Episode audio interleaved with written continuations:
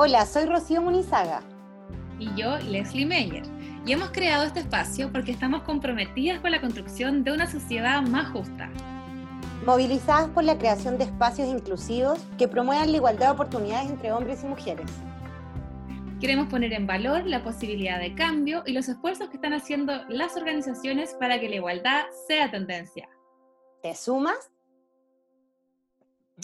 Hola Leslie, ¿cómo estás? Hola Rocío, ¿bien y tú? Muy bien también. Leslie, te cuento que nuestro invitado del día de hoy es em, Claudio Tolosa. Él es em, jefe de la unidad de equidad de género y diversidad y calidad de vida de Bio y Nuevo Sur. Claudio es periodista de la Universidad de Concepción, magíster en comunicación estratégica y negocios de la Universidad del Desarrollo y experto en comunicación para la gestión pública de la Universidad de Concepción. Actualmente cursa un diplomado de equidad de género de la Universidad Alberto Hurtado.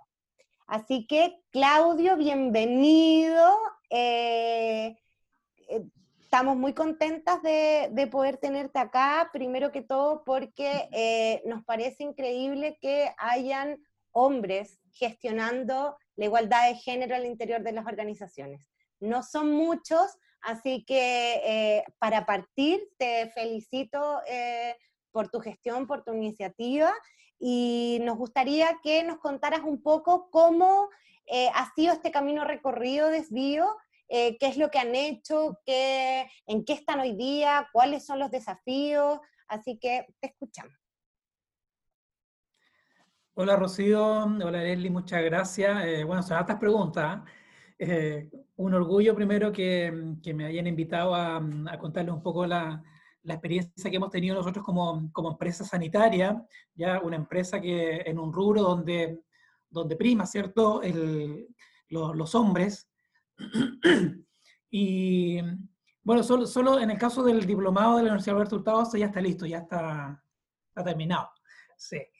Perfecto. Pero eh, ha sido un gran desafío uno como empresa y, segundo también desde el punto de vista personal, eh, por el hecho de ser hombre. Como bien tú dices, son, son pocos los hombres que están trabajando en esta temática y yo creo que, yo creo que es, una, es una tarea bien bonita. ¿ya? Yo creo que fue, fue primero un desafío poder entender a la otra parte, ¿ya? porque bueno, yo siempre, yo siempre digo, yo me reconozco como, como un hombre también lleno de sesgos, ¿ya? que uno los lo va tratando de de trabajar, ¿ya? Eh, y a medida que uno participa en, seminarios, en charlas, en el mismo diplomado, uno va, se va sensibilizando y va entendiendo mucho más eh, la discriminación que por muchísimos años han, han sufrido las mujeres, eh, pero yo creo que ha sido un recorrido, yo creo que me ha permitido avanzar y también nos ha permitido avanzar a nosotros como, como empresa en, en este camino, y, y fruto de eso es que a principios de, este año nosotros logramos la certificación de nuestro sistema de gestión de igualdad de género y conciliación de la vida laboral, familiar y personal en el marco de la, de la norma chilena 3262. Excelente, Claudio, felicitaciones por eso. Son la primera empresa eh, en Concepción, ¿o no? Sí, en la región del Biobío somos la, la, primera empresa y de hecho en el, en el sur del, del, país también la primera empresa que tiene, que tiene su casa matriz en, en, el sur de Chile, en este caso en Concepción. Estamos trabajando para, para, sumar nuevas instalaciones ahora este año, eh, instalaciones de Rancagua y, y, de Talca también a este, a este sistema de gestión. Buenísimo. Claudio, porque además ustedes eh, no solo certificaron la Casa Central, sino que además cuatro instalaciones.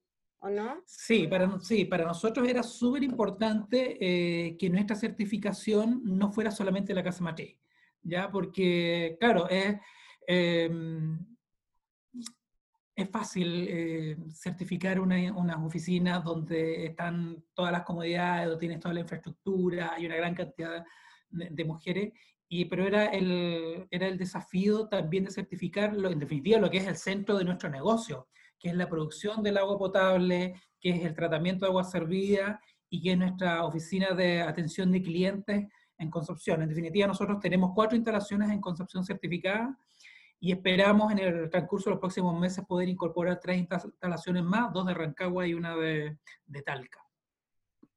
Claudio, y cuéntame un poco, porque ¿cómo llegaste a, hacerte, a, ser eh, el hombre, la unidad de equidad de género al interior de FIO? Porque tú antes trabajabas temas de comunicaciones internas, ¿o no? ¿Cómo, cómo, cómo fue este, este tránsito de, de, un rol a otro y, y cómo viviste eh, el posicionamiento de este nuevo rol al interior de la organización? Sí, eh, efectivamente yo durante poco más de cinco años eh, tuve la, la, la, función como encargado de comunicaciones internas. Pero en ese mismo rol nosotros también llevábamos el, el área de calidad de vida. Conjunto con nuestras corporaciones de bienestar, estábamos a cargo de un programa de calidad de vida que contemplaba una serie de reconocimientos, celebraciones, ir evaluando beneficios, etcétera, que en definitiva eso también, eh, también nos fue dando un plus para, poder también asumir este otro desafío. Recordemos que la, norma chilena 3262, uno de sus pilares fundamentales es la conciliación de la vida laboral familiar y personal que tiene que ver con la calidad de vida de las personas. Por lo tanto, ese tránsito desde comunicación interna a la nueva área de, equidad de género eh, no fue difícil y además uno aprovecha ahí de, utilizar todas las herramientas comunicacionales que uno tiene para eh, poder potenciar y promover el tema al interior de la empresa y fuera de la empresa también. Oye, Claudio, ¿y cómo es que tú logras convencer, o, no sé si es que tú solo fuiste a convencer a, a la alta gerencia de la empresa, pero ¿cómo llegas tú con, esta idea de instalar este sistema de gestión, ¿cierto? De transversalizar la igualdad de género en SBIO a sentarte con eh, las personas que toman las decisiones. ¿Cómo fue esa, esa conversación? Y, y también, si nos puedes dar un par de tips para que otras empresas que nos escuchan también puedan hacer lo mismo, si es que tienen una, una buena iniciativa de este tipo. A ver, lo bueno en nuestro caso era que nosotros el tema de, equidad de género lo veníamos ya eh, trabajando eh, desde el año 2007, desde, desde el primer sello Iguala, cuando nosotros nos comprometimos con este tema eh, y que lo comenzó también Francisco Valdivieso, que trabajó en, en, nuestra compañía que falleció hace un tiempo, y él partió con este tema. ¿Ya? Entonces él tuvo también ahí el desafío de, ir instalando eh, la, reflexión al interior de la empresa, de ir implementando distintas medidas y beneficios que vayan en esta línea. Por lo tanto, como yo, como yo les decía, eh, teníamos en definitiva un cierto colchoncito en el tema de, conciliación que, que, nos permitió al momento de, de, tomar la decisión de decir que sí, que teníamos en realidad un camino avanzado y que eso no, no, nos favorecía. ¿Cuándo ocurrió esto? Eh, para serles franco, fue en un seminario el año 2018 eh, que se realizó en la ciudad de Rancagua, donde ahí expuso eh, Cernamec a nivel nacional y hablaron sobre la norma. Entonces estábamos presentes con, con nuestro gerente de gestión de personas, Jean-Pierre Laveso, y después de eso nosotros conversamos el tema y vimos si estábamos en condiciones de hacerlo y ahí se tomó la decisión de empezar a trabajar y lo bueno es que tuvimos el respaldo absoluto de nuestro, de nuestro gerente general que, que asumió en marzo del año pasado, donde él estaba súper convencido de, de, este tema, por lo tanto, de esa manera también fue eh, fácil eh, hacer este recorrido. Buenísimo, qué, qué, bueno que tomen la decisión así y también eh, puros hombres, ¿ah? Eso llama mucho la atención, ¿no? Como decía la Rocío, es bien reducido el, número de varones que están en el fondo trabajando por impulsar eh, temas de género en las empresas, o al menos uno siempre ve a mujeres. Tal vez no vemos a los varones que están ahí en los equipos, pero es un tremendo mérito que ustedes hayan tomado esta decisión. Oye, mm, eh, querido, ¿y tú podrías destacar alguna medida, algún plan, algún protocolo, algo que hayan desarrollado en el marco de la implementación de esta norma y, que pudiéramos contarle a la, audiencia para ver si es que se animan a replicarlo? Mira, como, como, como yo les decía, como nosotros teníamos un, programa de, calidad de vida y teníamos distintas eh, medidas y buenas prácticas en, en, esa línea, en definitiva, por ejemplo, lo, lo, que hicimos fue tomar todas esas prácticas y las llevamos a un procedimiento. Ya si uno mira la, la, norma 3262 eh, establece también eh, tener distintos procedimientos en temas de eh, acoso sexual, acoso laboral, violencia intrafamiliar, discriminación. Nosotros como empresa ya contábamos con un sistema de gestión de ética eh, que, tiene una línea de denuncia eh, donde también eh, se da la posibilidad de que ingresen todos estos temas. Por lo tanto, eso lo pudimos ordenar de, esa forma. En temas de capacitación, elaboramos también un procedimiento en temas de remuneraciones, selección de personal y desarrollo de carrera, que son los, procedimientos que establece la norma, pero que ya los veníamos trabajando, como yo decía, como buenas prácticas. Entonces, al final, lo que hicimos fue, toda esta experiencia que ya teníamos, la llevamos a nuestro procedimiento. Nosotros ya contábamos también con una, con una política de calidad de vida y de igualdad de género, que el año pasado, a propósito de este trabajo, también la, actualizamos y la, y, la mejoramos. Eh, y, bueno, el año pasado, por ejemplo, en, el marco de esta implementación surgió un, tema a propósito de la corresponsabilidad, eh, donde nosotros dijimos, a ver, en el caso de los papás, bueno, los papás tienen, ¿cierto?, los, cinco días los cinco días legales, más la posibilidad de, de tener este, el postnatal parental. Pero nosotros dijimos, a ver, pero ¿cómo promovemos que los papás también estén un poco más de tiempo con, con su hijo, por lo menos durante el primer mes? Y ahí surgió esta iniciativa de el, permiso de una autorización de, de, una salida anticipada para todos los futuros papás, que en vez de que se vayan a las seis y media, se vayan a las tres de la tarde, por lo tanto son tres horas y media antes durante el primer mes de nacido el hijo, posterior a, los, a los cinco días legales. Y esto aplicable para todos los papás, eh, ya sea que cumplan turnos o los que trabajan en, en horario de oficina. Eh, yo creo que eso fue súper bien aceptado. De hecho, el día que lanzamos ese beneficio, eh, ya se habían acercado tres papás solicitando el formulario para, para poder acceder a esto. Así que yo creo que lo bueno también de esto es que no, pudimos trabajar en una buena red de trabajo también con otras instituciones ya tanto instituciones con organizaciones, eh, a nivel de, gobierno, con otras empresas. El año pasado firmamos también eh, los principios de ONU Mujeres, ¿ya? lo que también nos abrió una puerta para, para, conocer otras experiencias de empresas a nivel, a nivel mundial y poder ir replicando lo que, lo que se pueda adecuar a nuestra realidad y también ir mostrando lo que nosotros eh, hemos ido avanzando. Sí, yo quiero destacar, eh, Claudio, bueno, eh, tremenda medida de conciliación que tienen para, para, fomentar la, la, paternidad o los derechos parentales. yo sé que además tienen otras medidas de, por ejemplo, mm, para mujeres que se reincorporan posterior a su postnatal, en el fondo este reintegro como parcializado para poder hacer más, más, más llevadero en el fondo, el, el, ya sea el destete, por decirlo, y, y otros temas. Así que eh, yo creo que, claro, han, han, logrado generar una batería importante de medidas de conciliación que sin duda eh, impactan positivamente en la calidad de vida de, de, sus trabajadores y trabajadoras.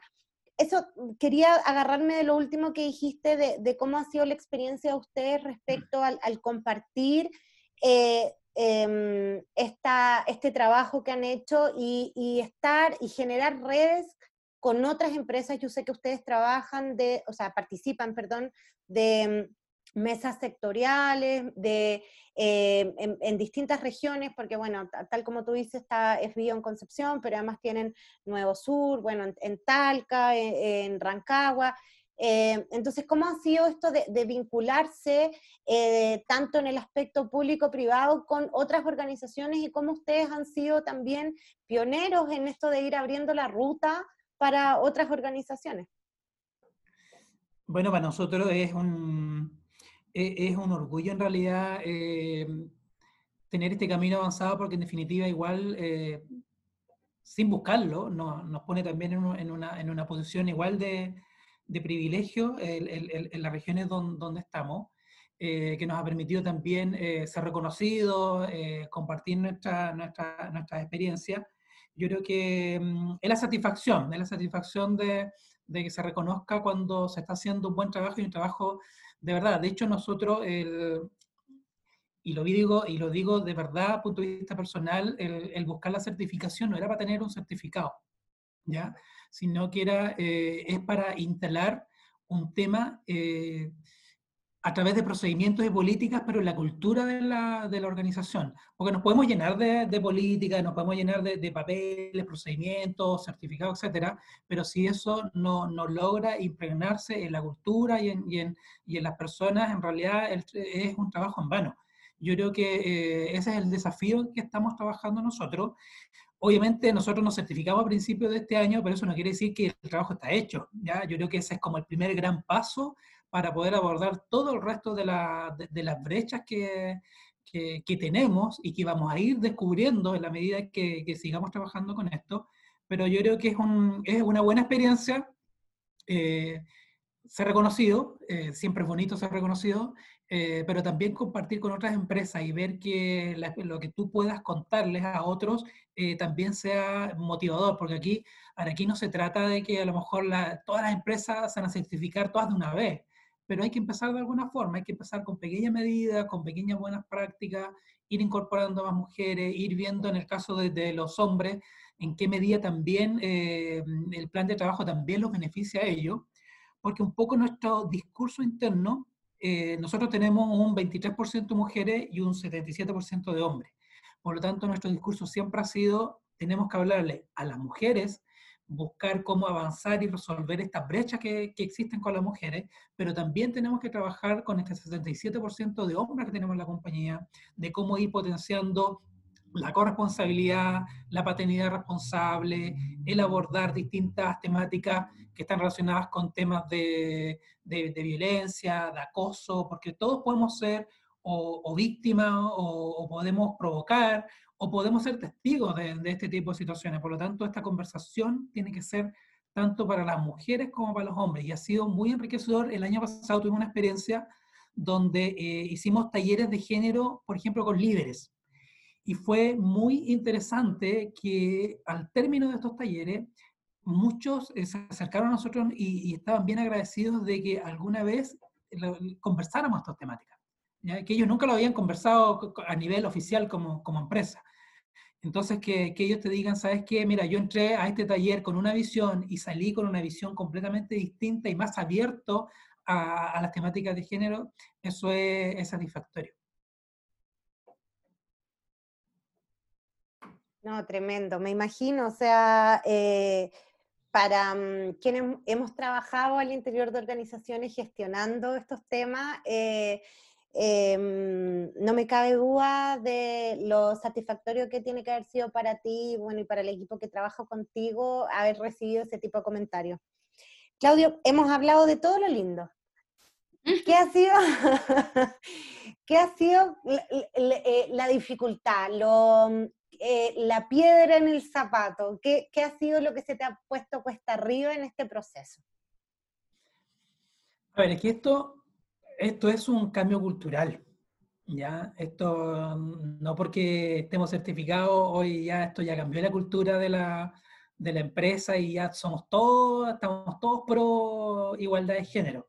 Eh, como es un cambio cultural, eh, lo difícil es, eh, es, es, es, mover, es mover cuando habían pensamientos, cuando había, hay una estructura cultural en la sociedad, ha habido una educación por décadas y siglos, ¿cierto?, que, que han promovido el, el, machismo, ¿ya? Entonces, obviamente, cambiar conductas no es de un día para otro, ¿ya? Eh, convencer a algunas personas eh, no es fácil, ¿ya? Aquí tiene que haber un, todo un trabajo de, de sensibilización, de comunicación y que va de a poco, de a poco avanzando.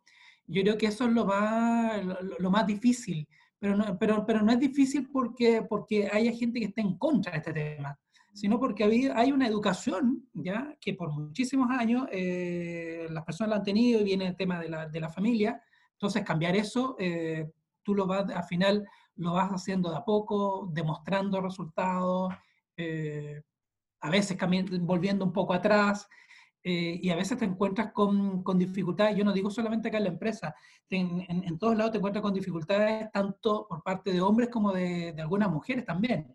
Eh, entonces tratar de derribar esa, esa barrera, eh, pero yo las entiendo como, como un tema cultural, así no, no, me voy a, no me voy a deprimir por eso, ya porque entiendo que, que, que es la realidad y que más allá de los procedimientos está el tema cultural que es en, el que hay que, que, trabajar. Yo creo que eso es cuesta arriba, sí, porque, porque es un proceso largo, pero, pero se entiende que es así.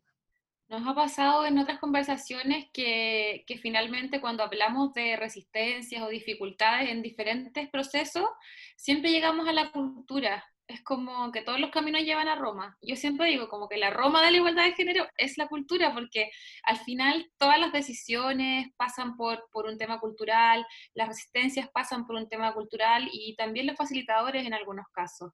A mí me parece, mm, em, Claudio, que, que en, el marco de esta certificación también uno saca limpio con la experiencia que tú nos comentas que, que las empresas no parten de cero de repente ese es como un mito que hay que ir derribando porque tú nos decías, teníamos un colchoncito, ya teníamos algo avanzado y a mí me parece que, que, cuando uno quiere instalar este sistema de gestión en su organización, debe tener la tranquilidad de que nunca se parte de cero, siempre hay un área de recursos humanos, de gestión de la diversidad e inclusión o de gestión de igualdad que, que lleva un camino recorrido y que ahí eh, ha hecho lo suyo para avanzar sin querer en, en lo que te pide esta norma.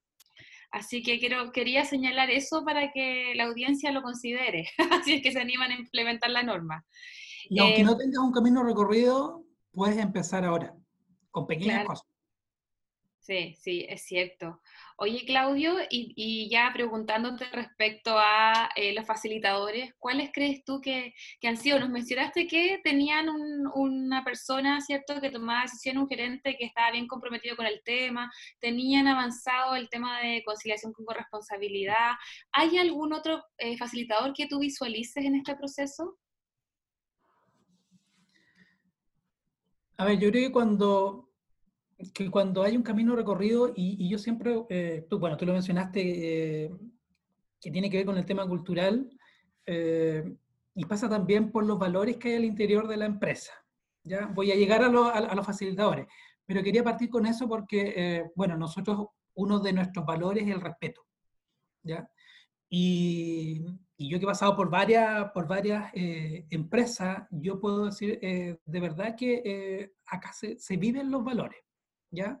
Eh, principalmente el respeto, ¿ya? Aquí, no sé, pues difícil que escuchar de repente que alguien le faltó el respeto a otra persona, sino que siempre ha, estado eso. Entonces, en la medida que ese valor está presente, es más fácil poder instalar estas conversaciones porque tú puedes reflexionar con el otro, aunque piense distinto, ¿ya? Pero pueden llegar y buscar una, llegar un consenso, ¿ya?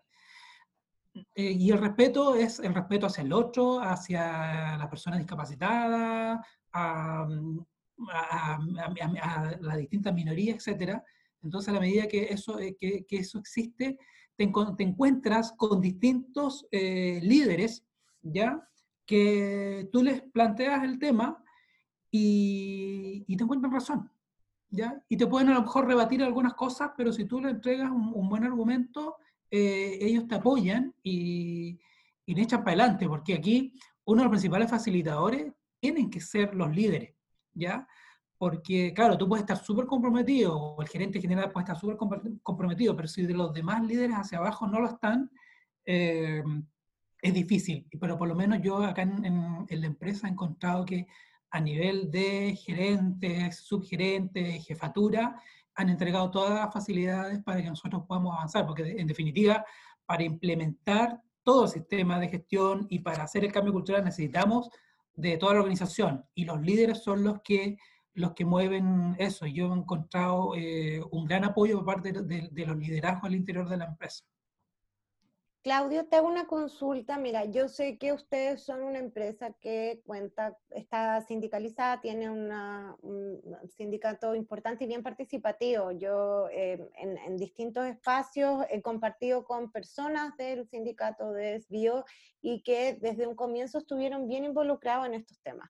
Em, ¿Cómo ha sido esa relación? ¿Cómo ha sido el tema con el sindicato en este proceso de de, instalar este eh, sistema de, igualdad de género, ¿cómo ha sido por parte de, ellos? Em, este, ¿Se sumaron o no se sumaron al carro? Porque para muchas organizaciones eh, es también un tema importante al minuto de porque no saben eh, cómo poder eh, generar en el fondo un match en estas dos, o sea, implementar la norma y gestionar los temas de igualdad con todo lo que puede significar tener una negociación respecto a estos temas con los sindicatos. Desde tu experiencia. Efectivamente, eh, nosotros, como, como yo les mencionaba, ya veníamos desde algunos años ya trabajando en esto. Eh, habían varios, hay varios dirigentes sindicales que, que también venían trabajando en, cooperación con la empresa en, estos temas. Y lo que nosotros hicimos igual el año pasado, cuando elaboramos, nuestro, hicimos un diagnóstico, elaboramos un, un, plan de acción y después lo que hicimos fue, hicimos un recorrido por las distintas regiones donde estamos y nos reunimos con todos los dirigentes sindicales para contarles nuestro plan de acción. Eh, y hubo una súper buena acogida, obviamente habían sugerencias, eh, se plantearon algunas diferencias, etcétera, pero todas las conversamos y, varias de esas sugerencias también las pudimos, las que se podían, las pudimos ir incorporando en, este plan de trabajo. Yo creo que lo, más importante de esto es, eh, es juntar fuerzas. ¿ya? Aquí no solamente, la, no sé, en este caso la gerencia de gestión de personas o la unidad de equidad de género la que lidera esto, sino es toda la empresa. Son todos los, el gerente general, todos los gerentes, toda la jefatura, los líderes, que en este caso de los sindicatos, los, los dirigentes sindicales, y los dueños de proceso. Yo creo que a propósito de la pregunta de los facilitadores, yo creo que eh, lo importante es armar un plan de trabajo con los dueños de proceso que están involucrados en esto. Que estamos hablando de los procesos de reclutamiento, selección, desarrollo de carrera, remuneraciones, capacitación, conciliación, el tema legal. Eh, y nosotros el año pasado pudimos armar un equipo de trabajo donde en conjunto fuimos trabajando todas estas temáticas y fueron ahí saliendo nuestros procedimientos porque los fuimos conversando y yo creo que claro, ahí fue un, un, un súper gran apoyo de estos facilitadores, de estos dueños de proceso. El mismo sistema de gestión documental también que nos apoyó en todo el tema de procedimiento, porque armar un procedimiento no es tan fácil tampoco. Tiene toda una estructura, ¿cierto? Que uno tiene que entender y el área de, gestión documental también nos apoyó en eso, el área de auditoría, eh, yo creo que tuvimos un, un súper buen apoyo. Mira, qué, qué, interesante. Yo creo que es fundamental que, que, uno pueda incorporar a todos los actores que están dentro de la organización para poder empujar un, tema tan relevante como es la igualdad de género y también, bueno, otros temas como eh, el tema de la discapacidad, por ejemplo, la inclusión de, personas migrantes en la organización. Bueno, hay un sinfín, ¿cierto?, de, de grupos que pudiéramos nombrar oye Claudio, y así hablando ya en confianza, saliéndonos un poco de la formalidad y esto de la norma, qué sé yo, eh, a tu parecer, ¿tú crees que esta norma sirve efectivamente, que, que, genera un cambio efectivo en la organización o uno podría igual empujar esto sin tener este sistema instalado, ¿sí? ya sincerándonos? ¿Cuál es, cuál es tu, tu visión respecto a este instrumento eh, de transversalización de la igualdad de género dentro de, la, de las empresas? Mira, pasa que lo que hace la norma eh, te entrega un marco de acción. ¿ya? Claro, tú puedes implementar un sistema, a lo mejor no lo vas a certificar, ya no va a llegar a, esa etapa. Pero lo bueno de la norma es que te entrega, este, te dice, es, mira, estos son los temas importantes que tú debieras considerar al momento de tener un, un, plan de equidad de género.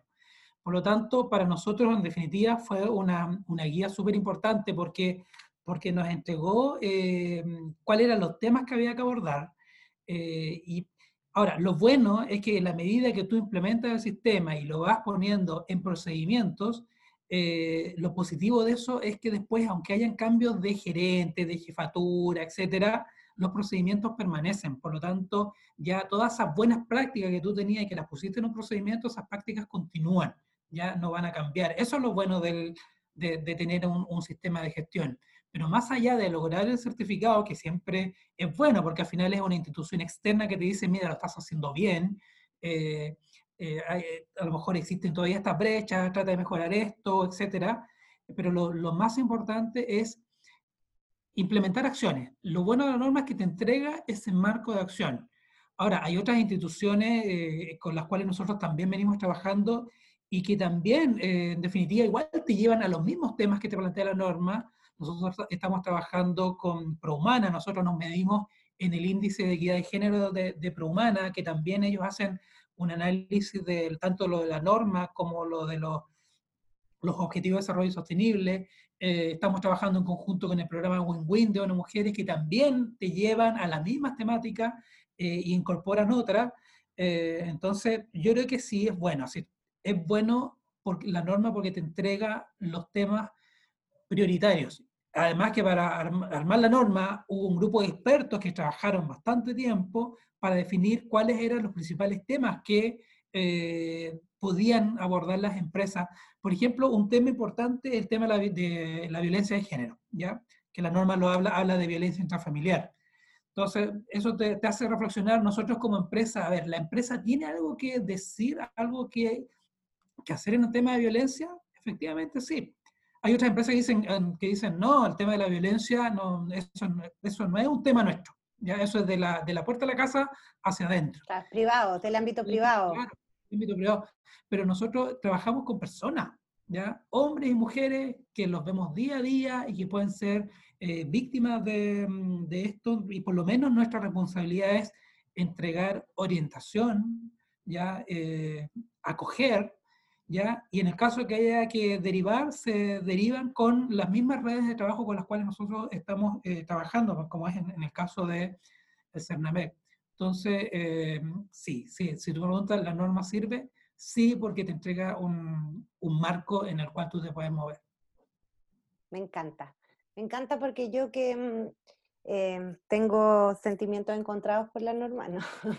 Pero la, la, quiero muchísimo, la quiero muchísimo, muchísimo, porque eh, efectivamente y es algo que yo repito cada vez que puedo, así que ahí comparto absolutamente con Claudio, que la norma lo que hace es ordenar la casa. Y eso, eh, independiente de que uno pueda sin la norma gestionar y implementar otro, otro tipo de acciones, pero mm, eh, este marco estructural que te da la norma para para instalar ciertas cosas y que, y que después, como dice Claudio, independiente de que las personas que las gestionen no estén, esto quede estando y pueda seguir manteniéndose durante el tiempo, yo creo que eh, es el gran valor agregado que tiene.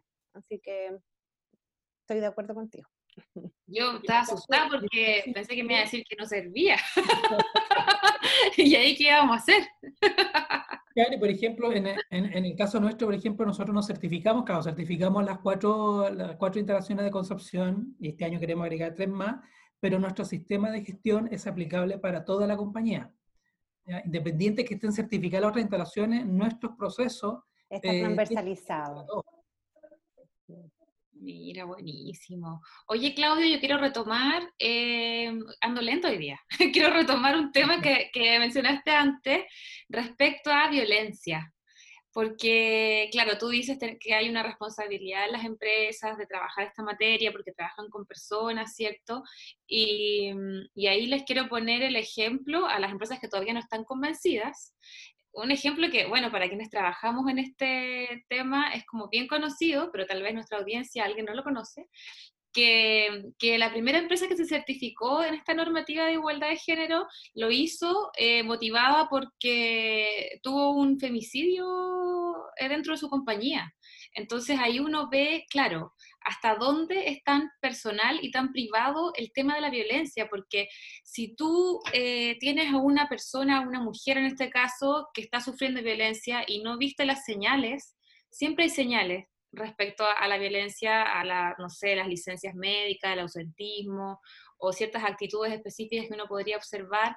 Cuando uno llega a eso, eh, se encuentra como con la bomba encima, ¿cierto? Y empieza a actuar en ese tema. Entonces, igual es importante dejar súper remarcado y ahí muy subrayado con amarillo que, que la violencia no solamente es un tema privado, sino que también es un tema como sociedad que en el fondo todas las personas, como en nuestro rol profesional, ¿cierto? O, personal, en lo colectivo, eh, en todos los roles que, tengamos y asumamos, debemos tener una actitud de, de, prevención, de atención, conocer ahí los canales que hay de denuncia, las alternativas, Y quería preguntarte, Claudio, eh, en ese sentido, eh, si es que en el marco de, la pandemia han visto ustedes eh, alterado este tema de, la violencia o si es que se han activado los protocolos con los que ustedes cuentan, porque como sociedad hemos visto una explosión enorme de la violencia, ya vamos en 24 femicidios a la fecha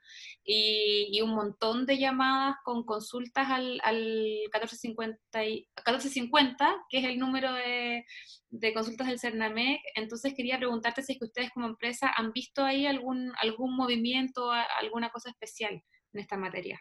Mira, afortunadamente nosotros como, como empresa en este periodo no, no hemos, eh, no, no, hemos recibido ningún caso ¿ya? En, en, esta línea, lo que no quiere decir que no exista, ¿ya?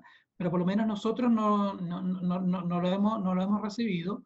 Eh, pero independiente de eso, nosotros igual, eh, a propósito de la pandemia el confinamiento y todo este tema de, porque hay muchas actividades que tú ya eh, no puedes realizar en, en, en, persona, pero en el marco de nuestro plan de trabajo de equidad de género, nosotros también en este tiempo hemos tratado de reforzar muchísimo las campañas que ha venido realizando el Ministerio de la Mujer y el CERNAMEC para prevenir la violencia de género. Hemos publicado a través de nuestras redes sociales, interna y externa, eh, los teléfonos de, de, orientación. Hemos insistido con, con, videos de sensibilización para dejar planteado el tema, para que la gente quede ahí reflexionando en esto. Eh, no hemos recibido eh, casos, pero, pero sí hemos hecho hartas acciones de promoción y sensibilización al tema de la violencia. Buenísimo. Qué bien, Claudio. De, verdad que eh, para nosotras eh, es un agrado poder, bueno, te conocemos y, sabemos la gestión que haces, pero poder también difundir eh, estas acciones y, poder en el fondo visibilizar y que otros tomen estas estas ideas, estas formas de trabajo para poder implementarlas y, en el fondo que todos eh, en conjunto sigamos trabajando para que la igualdad sea tendencia. Claudio, para ir cerrando, cuéntame un poco, ¿qué ¿cuáles son los desafíos, más allá de poder en el fondo em, subsanar eh, lo, que, lo que puede haber retrasado en la gestión eh, el tema de la pandemia, pero cuáles son los desafíos que tiene SBIO respecto al tema de igualdad de género? Bueno, nosotros nos, planteamos el año pasado cuando armamos nuestro plan de trabajo, nos pusimos algunos objetivos, uno de ellos era el aumentar la, dotación de, mujeres en la, empresa, así aumentar este 23% que tenemos, eh, tener una mayor cantidad de mujeres y también tener una mayor cantidad de mujeres líderes, ¿ya? Que, tengan cargos de, de, jefatura. Por ello nosotros el año pasado implementamos nuestro nuestro primer programa de liderazgo Mujeres Biono Sur, que lo hicimos en conjunto con, con IRADE, y la idea de este año es replicarlo nuevamente, donde, donde vamos entregando ciertas herramientas para, para tener más mujeres con más herramientas que puedan ir accediendo a, a mayores cargos de, de, responsabilidad. Yo creo que principalmente esos dos objetivos desde el punto de vista de, de, de metas concretas, pero principalmente es dejar instalada la cultura, eh, el tema de la igualdad de oportunidades.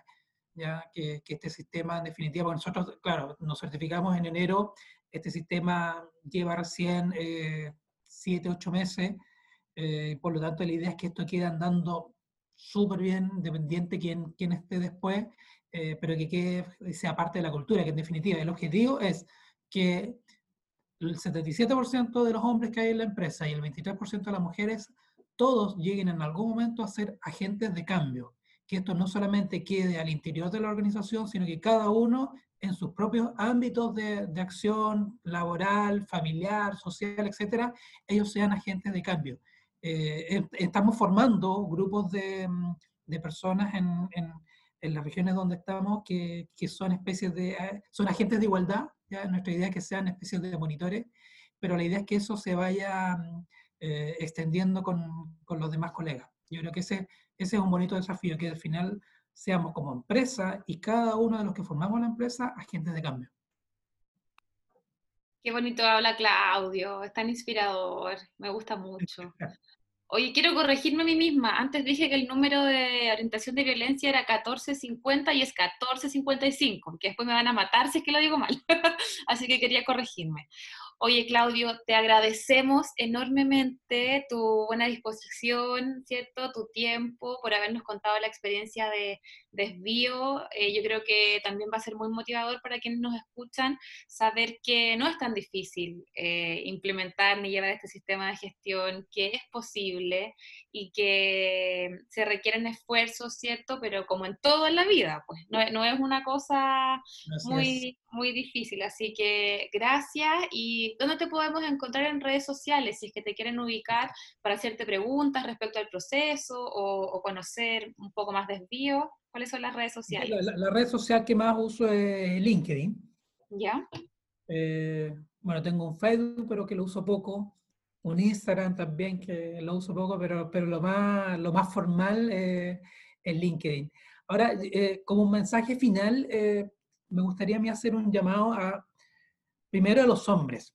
¿Ya? a los hombres que toman decisiones, a que se incorporen en esta, en esta conversación y en esta reflexión, que se abran a, a, pensar, porque a lo mejor, a ver, yo, yo trato de pensar positivamente, ¿ya? Yo, yo digo que, que hay muchos hombres eh, que no están en esto, no es porque no quieran o porque encuentren que esto sea malo, sino porque simplemente nunca han tenido el espacio de, un, de reflexionar y de sensibilizarse en este tema. Por lo tanto, mi, mi, llamado es a los, a los, demás hombres a incorporarse en esto, a tratar de entender de qué se trata el tema de, de género, que no es una lucha de hombres y mujeres.